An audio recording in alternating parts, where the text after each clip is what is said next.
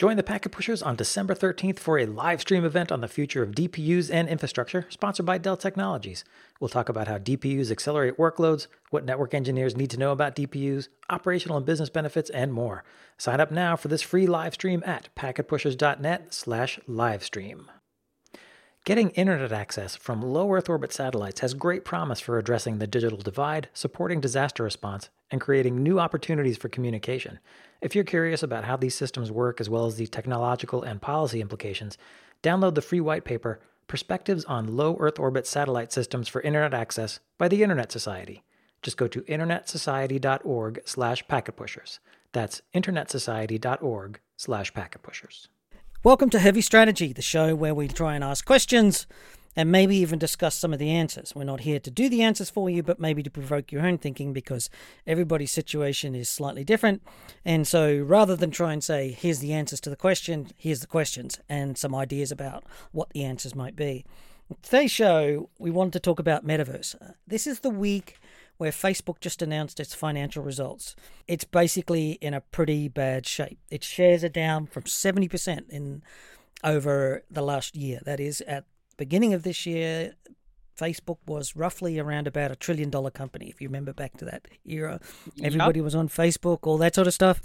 Now mm-hmm. it shares clocking in at about 350 billion. That's still a big company, but that is a lot of money to disappear. Now, more importantly, Facebook's results also seen its income, net income, which is paid to shareholders, has dropped from uh, I think it was about $10 a share to about $4 a share. So now the shareholders are starting to get up in anger. Why does Facebook matter? And that's, of course, is because they're the leading proponents of the belief that the metaverse matters. And after um, spending. Um, I'm, I, am going to push back on mm-hmm. that, but keep going, Greg. You're on a roll. Yeah. The question here is Is the metaverse a thing? Is it super hyped? Is it real? Is it imaginary? Will it ever emerge? And given that Facebook spent so much money, refocused its bet its future on it almost, and we have so much hype in the in the wider community, can it actually work? Now, Joni, you're you brought this topic up, so I think I'll get you to lead out, and I'll be the cynical one today. Oh wow, you'll be the cynical one today as opposed to like normally Greg. Does that work? um, yes. It's a turn of phrase. Um, it's not a real. So the the first yes. Yeah, the yeah, well no, it's the today that yeah. that I'm laughing at, not the cynical. The first thing that I would want to highlight is that metaverse has absolutely nothing to do with Facebook except that Facebook glommed on to a 30-year-old science fiction term that was coined by wait for it, Neal Stephenson in his seminal science fiction novel Snow Crash. So, first question everybody gets wrong Who invented metaverse? Oh, oh, oh, Facebook. No, actually, Neal Stephenson. Hmm. Second thing is, Facebook and metaverse are still not synonymous today. Uh, there are a metric ton of vendors that develop working metaverses already from you know anyone from Arvizio, Magic Leap, Bre- Brevian, Augment, Stackware, Polygon, Varjo, Within, MetaHumans, hmm. um, and bigger companies like Microsoft. So the, the the big point is that what Facebook has done here is named something and the fact that their shares are down are living proof that naming something is not the same as delivering a working product, a working solution with actual live use cases. Mm. However, those two things are completely orthogonal. Just because somebody named something and crashed doesn't mean that people that are actually doing the named thing aren't actually successful. And I think, think successful is pushing it. But the notion that Neal Stephenson sketched out, remember that the entire internet was sketched out in the 1950s and 60s science fiction the mechanics of how to make it work were you know still lagged by about 20 to 30 years but the vision of how it would work was quite accurate. Similarly i think the, the vision of how the metaverse is going to work is quite accurate but as with all engineering scenarios the devil's in the details. I'm getting the sense here that you actually think the metaverse is a thing. It's not just a comedy act with clown ears on it.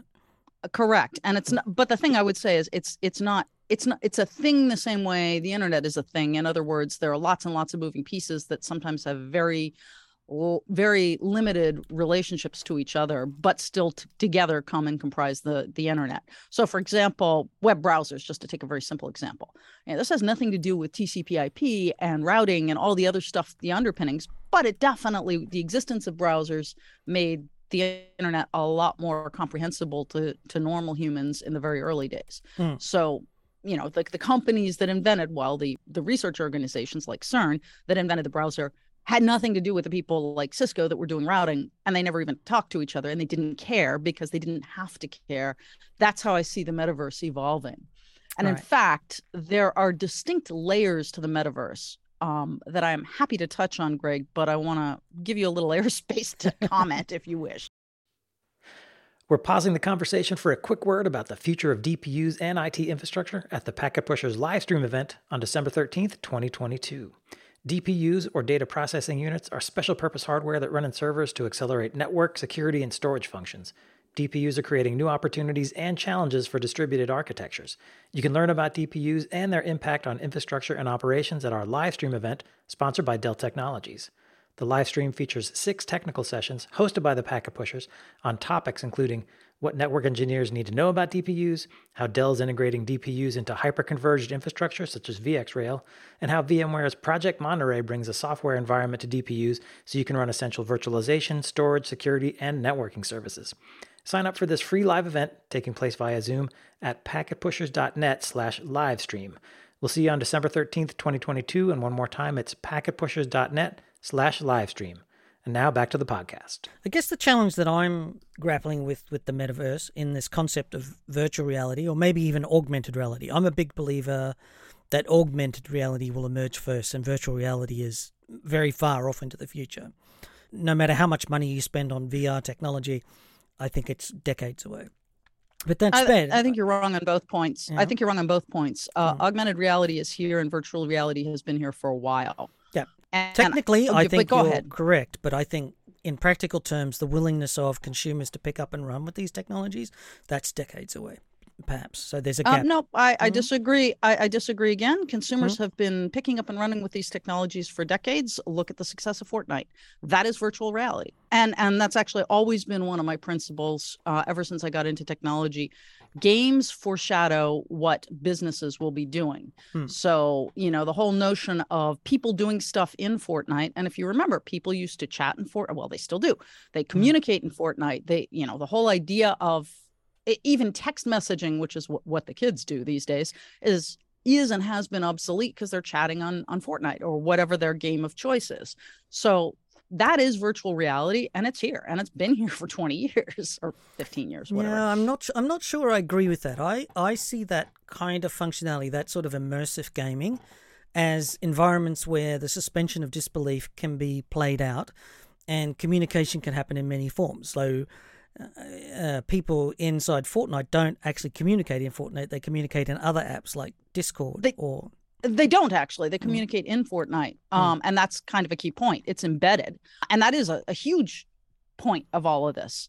That you know, it's these environments are increasingly um all consuming capturing all of your senses the only thing you know the only thing they're missing at the moment is smell and taste and mm. give it time um, and the other thing is, I'm I'm going to push you a little on this. I think you're you're engaging in no true Scotsman logic here mm. because you're basically saying, well, these immersive immersive gaming isn't virtual reality because I say it's not, and I'm like, well, okay, but then I'm just going to push Mark Twain's comment, which is, if you call a dog's tail a leg, how many legs does a dog have? We have been for several decades now been communicating over the phone. Many business transactions were done over the phone in a form of if you want to stretch the metaphor hard enough, you could say that a phone call is virtual reality. Uh, but but but I'm not because there's no need to because mm. basically nobody talks over the phone anymore. It's obsolete technology. You know, a hmm. handful. Mm. Yeah, people people still print out their calendars and look at them. I get it. They also make phone calls, but that's no longer what people are doing. I think the the common accepted definition of virtual reality is something, you know, a way that you and I'll jump into the into the the metaverse model that we've developed in just a second but the the common accepted definition is that you're interacting with other with other entities in a consistent environment interacting in through multiple channels talk talking seeing getting close to getting far away killing if you're in an immersive game. Yeah. But there's a component of visual there's a component of audio there's a component of out of band communication that's built in mm-hmm. all of that. And oh by the way you know that it the representations of reality are credible within the parameters of human imagination. So you're so, saying yeah, that what the experience that we see in games can be transported to other forms of interpersonal react inter, uh, communication. So that some sort of not shared... just can be, but is. I, Yeah. I mean, I have I have clients that are actually using um you know now clunky but but everything was clunky. The phone was clunky when it was first introduced. Very clunky sorts of platforms so that when you go for the for the express purpose of work from anywhere. So when you go Mm. to the office you you when you go to the office it means logging into the app and deciding whether you're going to sit in the lounge area which means come talk to me or in the private area which means i need to get work done uh, you can you have various mechanisms for posting uh, posting your office hours. If somebody wants to come and chat they can Mhm, show up. Their little their little avatar will show up and talk to you. All you know it's clunky but functional. And you can you can build in workflow and other things in So there has to be a suspension of disbelief in that tech. I call it suspension of disbelief, just to use a common metaphor. Like when you read a novel or a work of fiction, say a science fiction novel, or you know whatever work of fiction, you have to disbelieve that there's a real world. So the characters in the books never poop, they rarely eat, they never struggle with buying groceries, unless that's a particular part of the novel, right? And so you have to suspend disbelief that you're getting enough of the story to make it work. My point is, yeah but i don't see why this is hard for you because if you take your example of a phone call it's like okay i've just got a disembodied voice but i know that's greg so we Mm. can transact business over over the phone call it you know 1920 hello greg would you like to buy five shares of petroleum oil yes i would Johna here Yeah. you go you know there is a counter argument, and one that I am quite fond of, which is we've got a bunch of boomers, and there's a lot of them, and there's there's an increasing chorus from various analysts that we're facing a population collapse. When the boomers start to die off, we're not going to have that many people around. But it's the boomers who want to do face to face. It's the 50 plus year olds who've spent all life faced all their lives face to facing people who are not used to, you know, abstracted interactions except through phone calls. Like, does your grandma still call you to chat to you? Yeah, probably because she doesn't like doing text messages. It's that age group who struggle, and they're the ones who need some sort of metaphorical tool to enhance the communication because they want it to emulate, in a sort of a skeuomorphic style, that face to face interaction. I don't believe that the younger generation needs that. They find their own ways to communicate using text messages or short video bursts, if that makes sense. But they don't do it all. They do. They do. We need it. yeah but i think you're you're you're you're going in exactly the wrong direction with that argument first of all first of all uh, that's a rear view mirror argument you know oh orville it'll never fly you know Mm. that buggy everybody just needs a horse and buggy where are you going to put the horse on that car when Mm. it fails you know i'll forget it those as i as i like to say technology advances you know one retirement at a time the baby boomers are going to leave and when they've exited stage left we can all take a sigh of sigh of relief and do the fun stuff second you're saying, oh, well, you know, millennials and centennials don't need this kind of interaction. The counter argument is whether they need it or not, that is how that is what's native to them. They're interacting on games. That's what they do. And so your idea that, you know, well, they just send text messages and TikTok videos.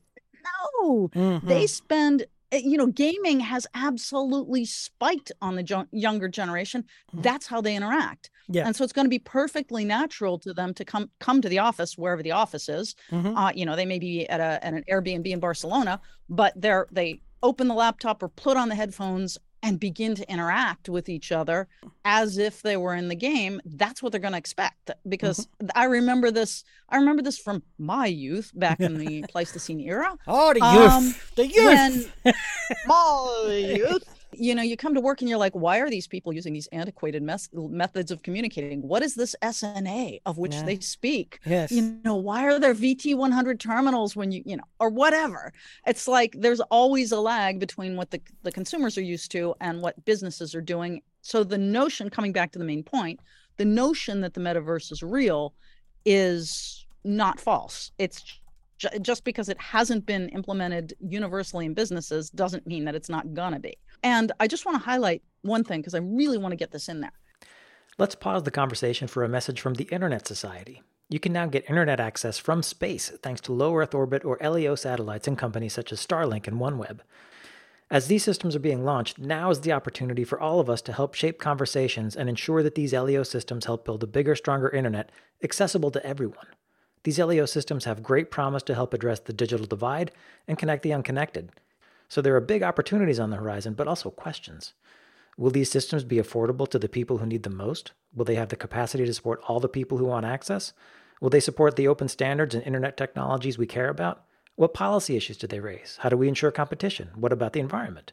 The Internet Society, a global nonprofit advocating for an open and trusted internet, dives into these questions in a new paper, Perspectives on LEO Satellite Systems for Internet Access. You can download this paper for free and share it with others by going to internetsociety.org slash packetpushers.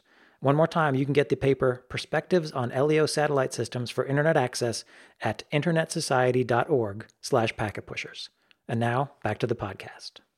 It's not it's not an it in in the sense in the sense of like if we can say stop thinking about metaverse equals Facebook and stop thinking about metaverse equals it, you'll be a lot happier. And mm. the metaverse model that we've developed is similar to the OSI seven layer model for those who come from a networking background. But basically, the idea is at the bottom, you've got the platform and framework network uh, component. So that's the component, that is the universe or set of universes, the multiverses in which you can be interacting without any of the content. Right. As a key infrastructure piece of that, you've got something to ensure transactional integrity, whether you're buying something, talking to something. If I say, you know, to go back to that example, oh, I want to buy five shares of Standard Oil, and you say sold, that has to be indisputably logged. Mm. So that's where your blockchain or multiple blockchain based solutions kick in. Then there's the interaction layer where you have things like NFTs, you have things like distributed autonomous organizations, DAOs, digital wallets. In other words, these are the these are the ways that entities are interacting using in that platform and framework using that set of transactional integrity mechanisms. At the top are the entities, which is what is doing the interacting. And here you have multiple entities. You have digital twins, which are virtual representation of physical reality, avatars, which are virtual representations of humans, bots and AIs, which are virtual rep- representations of virtual intelligence, other forms of virtual reality, et cetera, et cetera, et cetera. Hmm. And then on both sides, you have connections to what needs to be connected to. On the left hand side, you're connecting to the actual users and the systems with the appropriate cryptography, with the appropriate authentication and authorization, identity and access management. You're connecting to the devices so that you can bring them in to have those digital twins function appropriately. You're connecting to the headsets and displays. Ideally, there's going to be a whole series of mix and match here. It's not like you buy everything from the same vendor. Yeah. And on the back end, and this is where most most uh, metaverse organizations fall down, there's the integration into the existing environment the enterprise environment which is databases and data lakes you know federating to other organizations yeah. third parties you know back end management generally would, yep. So let me let me spin around. There's just an idea that just wandered into the back of my head, so I'm going to spit this out. Uh oh. A while ago, we saw Google Glass, and that mm-hmm. would be a version or a, or a subset of virtual reality, at least to some extent. And that well, Google no, Google Glass is a headset. Full stop. Yeah, it is a headset, but it was only a partial, right? It was more of an augmented reality, throwing some screens. Yeah, but but in my model, it's it's literally just one of 850 headsets. But the there was a comprehensive rejection at large for that. Is there something this time around that makes VR like I understand what you're talking about? But I that's like not VR. Let, let, yeah. Let's let's stop for a second and say that's a headset. That's not VR. But yeah. that said, uh, the, the main gist of your your question is actually quite a good one. There are two answers, and I'm not sure which one is right. One answer, which is the one that I've been leaning towards until recently, is no, there's not an underlying reason. It's just that, you know, Google made them look ugly and clunky. If you remember, before the uh, iPod came along, Microsoft had the idea and delivered something called the Zune, which I bought. Mm. Uh, and it was ugly and clunky. And if you wore one on your belt, you looked like a nerd. And then Apple came out with a sleek, prettily colored same damn thing, and everybody mm-hmm. went with that because sleek sleek plastics looks looks better than clunky metal. Um, and so in my head, the explanation has been nobody wants to wear really stupid looking glasses.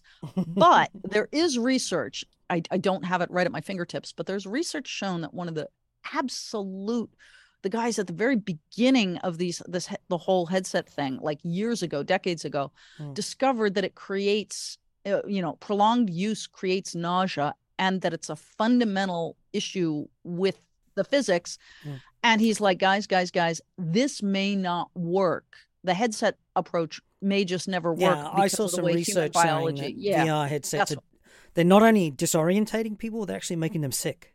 Like Yeah, nauseated, yeah. nauseated, Yeah, yeah. or worse. Yeah, Some yeah. people actually reported long-term effects. personally, my reaction to reading that was a little bit of relief because I have a weird condition. I have absolutely no depth perception, and I never knew I didn't have it until you know I passed my 40s. It means that among other things, I've never been able to use those headsets because they're designed with the assumption that I have depth perception, which I don't. So I'm quite happy if we never end up with uh, headsets, but headsets are not essential to any of this. That's the main point. So you would say we could do the same thing on flat screens? We could do flat screens. we could already do do in holograms. games we- today. yeah. Exactly. And Mm. we can do holograms. There are, you know, it's just one subset of a category called displays. And the display ultimately will be hol- holographic.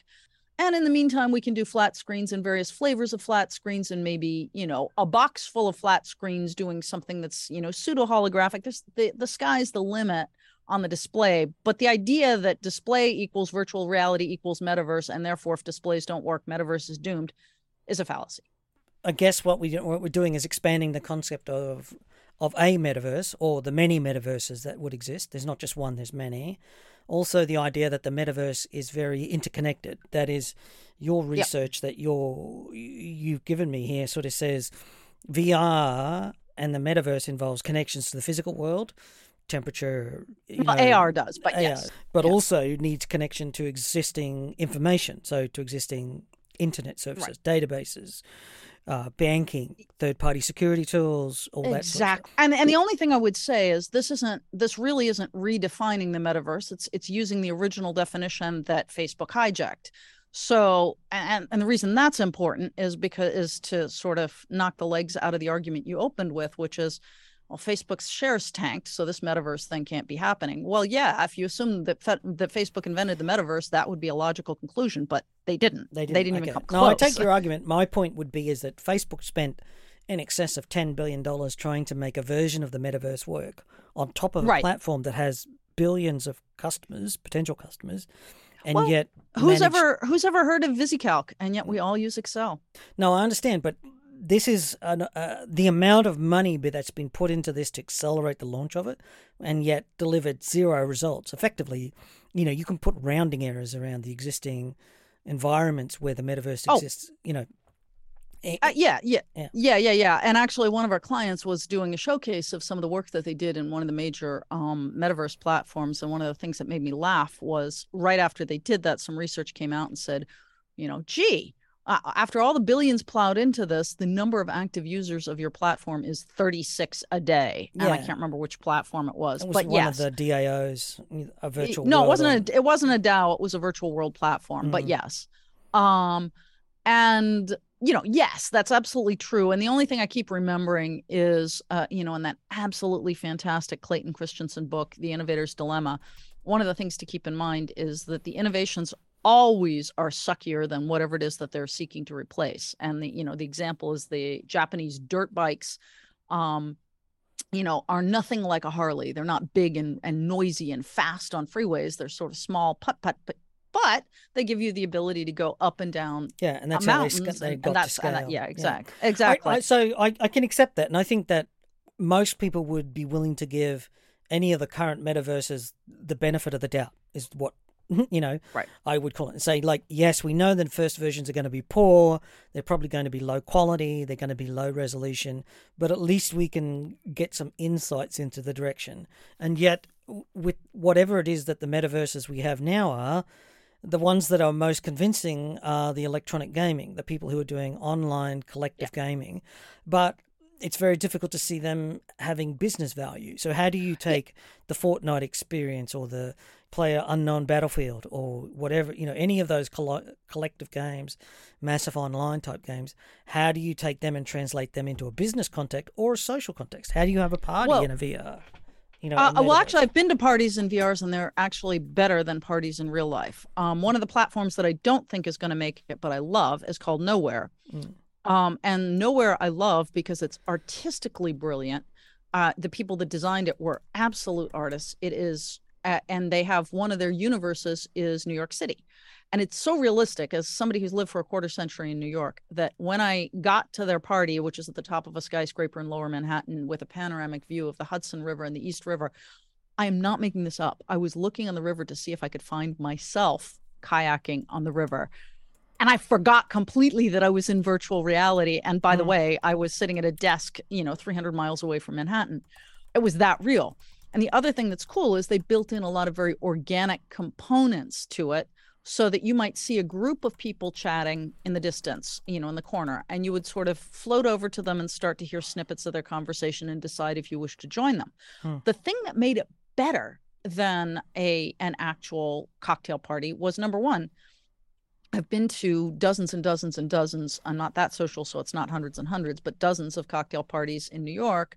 Um, and there's always the pain of getting dressed, getting there, getting the cab there. Then when you're there, you want something to eat, you want something to drink, but they don't have the kinds of things you like to eat and drink.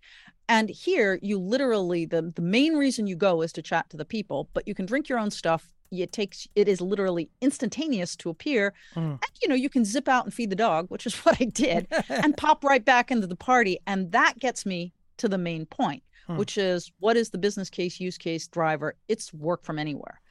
And that ties back to this whole idea where where your cohort of retiring baby boomers is pounding the table and saying the kids must come back into the office. And the rest of us are going why? No. And it's because i yeah. won't feel like i have a purpose in life if i can't boss over people in the office. And it's like sorry dude not about you anymore. And what metaverses do on the human side and there's another use case that's two other use cases well other use cases that are already there.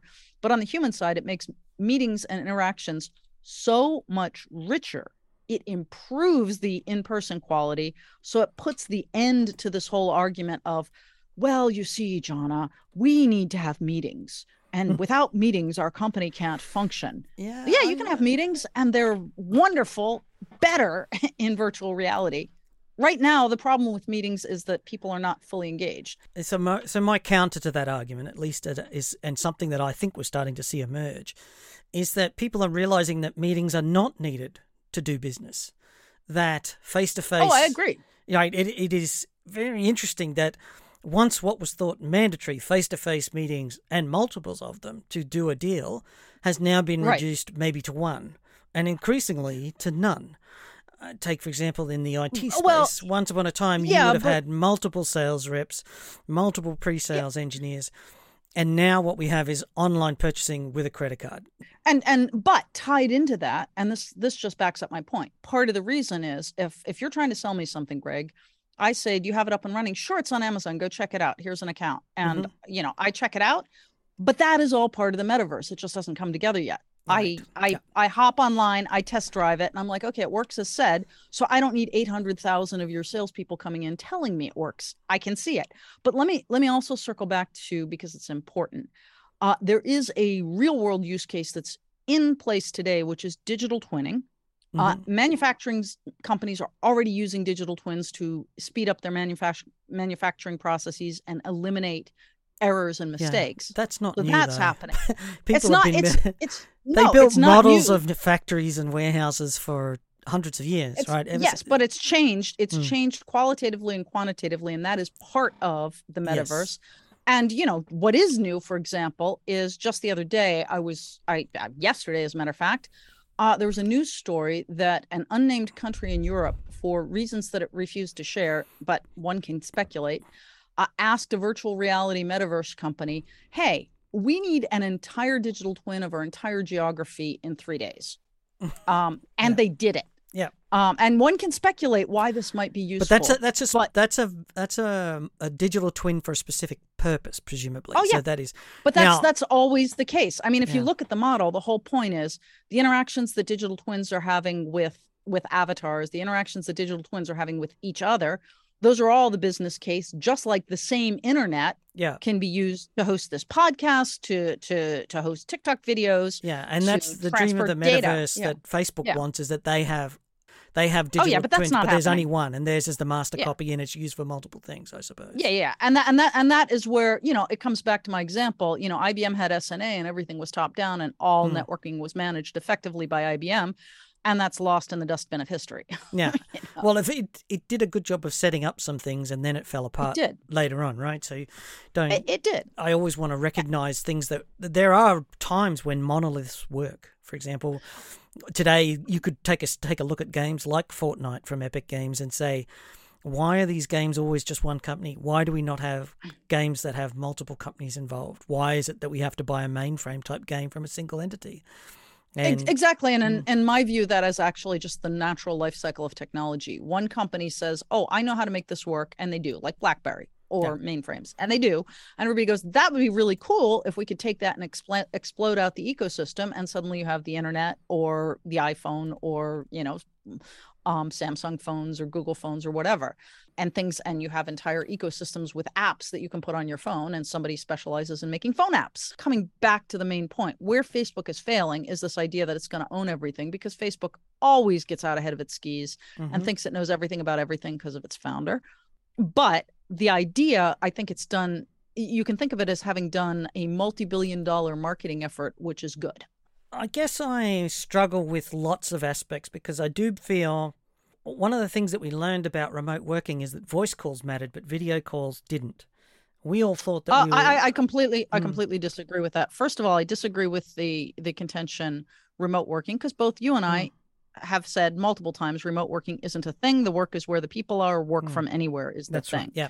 Second thing is, um, we are doing this podcast over video. Why? Well, I'm not looking like at the video, but you are. Uh, yeah, oh, you are now. it's and besides, sitting in the how background. Else, I don't look at it when we're talking. How else? How yeah. else could I talk about your unusual environment, which I will not give away your, your privacy on this one? But, yeah. um, I, and I, I disagree. Actually, what we're doing, what we're realizing is that the normal, the the prehistoric model of a video call doesn't work very well. If I have to talk to you about some mm. code that we're working on, I really don't need to see your smiling yeah. face. I can agree. What we that... do need to both look at what we do need the video for is we both look at the code and you don't our faces aren't yeah, there. So there's but data sharing. Sometimes yeah. the data being shared is video. Sometimes it's a screen share. Sometimes it's a PowerPoint. Sometimes it's an IDE, an interactive IDE. Um, yeah. I think one of the things that we haven't clearly recognized is that sharing code on GitHub so that other people can mm-hmm. look at it using their own tools is a form of collaboration.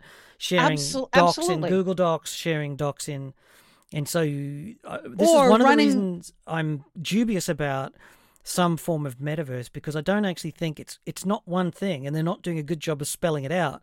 That it's actually a collection of things, and they're not and telling that, the story of how why... they bring the existing tools in to encompass those. Does that make sense? Absolutely, and that's why we developed the metaverse model so people mm. can start thinking about it correctly. Because otherwise, um, you know, there's two there's two flawed views. One is, oh my God, the metaverse is is is the wave of the future, and Facebook is right. Mm. Oh my. God, oh my God, invest a trillion dollars now or you'll be lost. And the other end is, ah, it's just hype, and it's look at it, and it comes from Facebook, and they have a track record of sucking, and mm. so it's nothing. And the truth is, in the middle, it is it is a collection of collections that will slowly yeah. coalesce the way the internet did. So what I think if I can try and summarize where I think we converged on is that there is going to be some form of more of communication that starts to integrate more things. So we talked about like Google Docs and conference calling and chatting and voice calls and you know access to shared file repositories and there has to be some tool to start bringing these together to unify them in some way.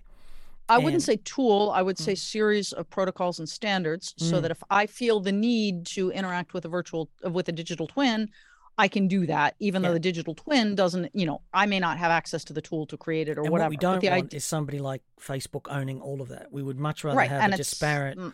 so that there are competitive urges so that some part can accelerate it, and and it won't happen for the very simple reason that all the people that are doing digital twins laugh at the idea of Facebook having anything to do with it. Like yeah. they're they're nobody's calling up Facebook and going, "Hi, I'm developing this super sensitive betting bet the company on you know mechanical product, and I'd like to use Facebook." Not yeah, happening. no, I, I don't think anybody. I don't think there's sufficient trust in Facebook for them to be in a position to take control of anything too significant. People don't.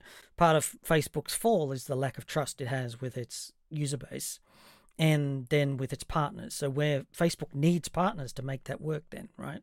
So Right. Facebook's well, version I of don't the metaverse, uh, honestly. I don't know if Facebook's going to have anything whatsoever to do with the metaverse long term. I think they may have just blown however many billion dollars on popularizing the concept, and then they can go away and lick their wounds. Because let's let's be real, Facebook doesn't even really exist. I mean, Facebook is a Gen X boomer thing, Hmm. and it doesn't even exist in the enterprise. It doesn't have an enterprise play, unlike say Google. Not for lack um, of trying. There's Facebook. Not for lack of trying, Yeah. but you know, it its contribution to the metaverse may have been giving it a name and getting us focused, and that may be the end of it. Mm.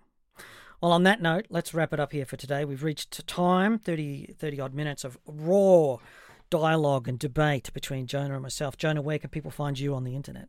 Please come check out our metaverse model at nemertes.com. Join our online community. Click the button that says I'd like to join the community, and you will get to come in and interact with with Greg and me and and yell at us.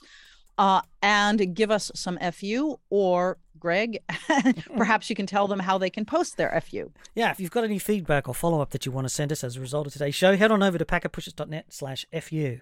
Uh, there's a little form there. We don't collect any of your personal details. We don't care who you are. You don't have to give us your name. It's just easier if you give us your name and we could say, oh, and Jonathan wrote in and said such and such or whatever. But it doesn't really matter. Send it in and we will make sure that we discuss your points in the next show that publishes. There are many other podcasts in the Packet Pushers Network. Don't hesitate to go and search for them. Uh, check, go on over to the packetpushers.net website and check it out, see what you can find. As always, thanks very much for listening. And remember, on Heavy Strategy, the questions are probably better than the answers.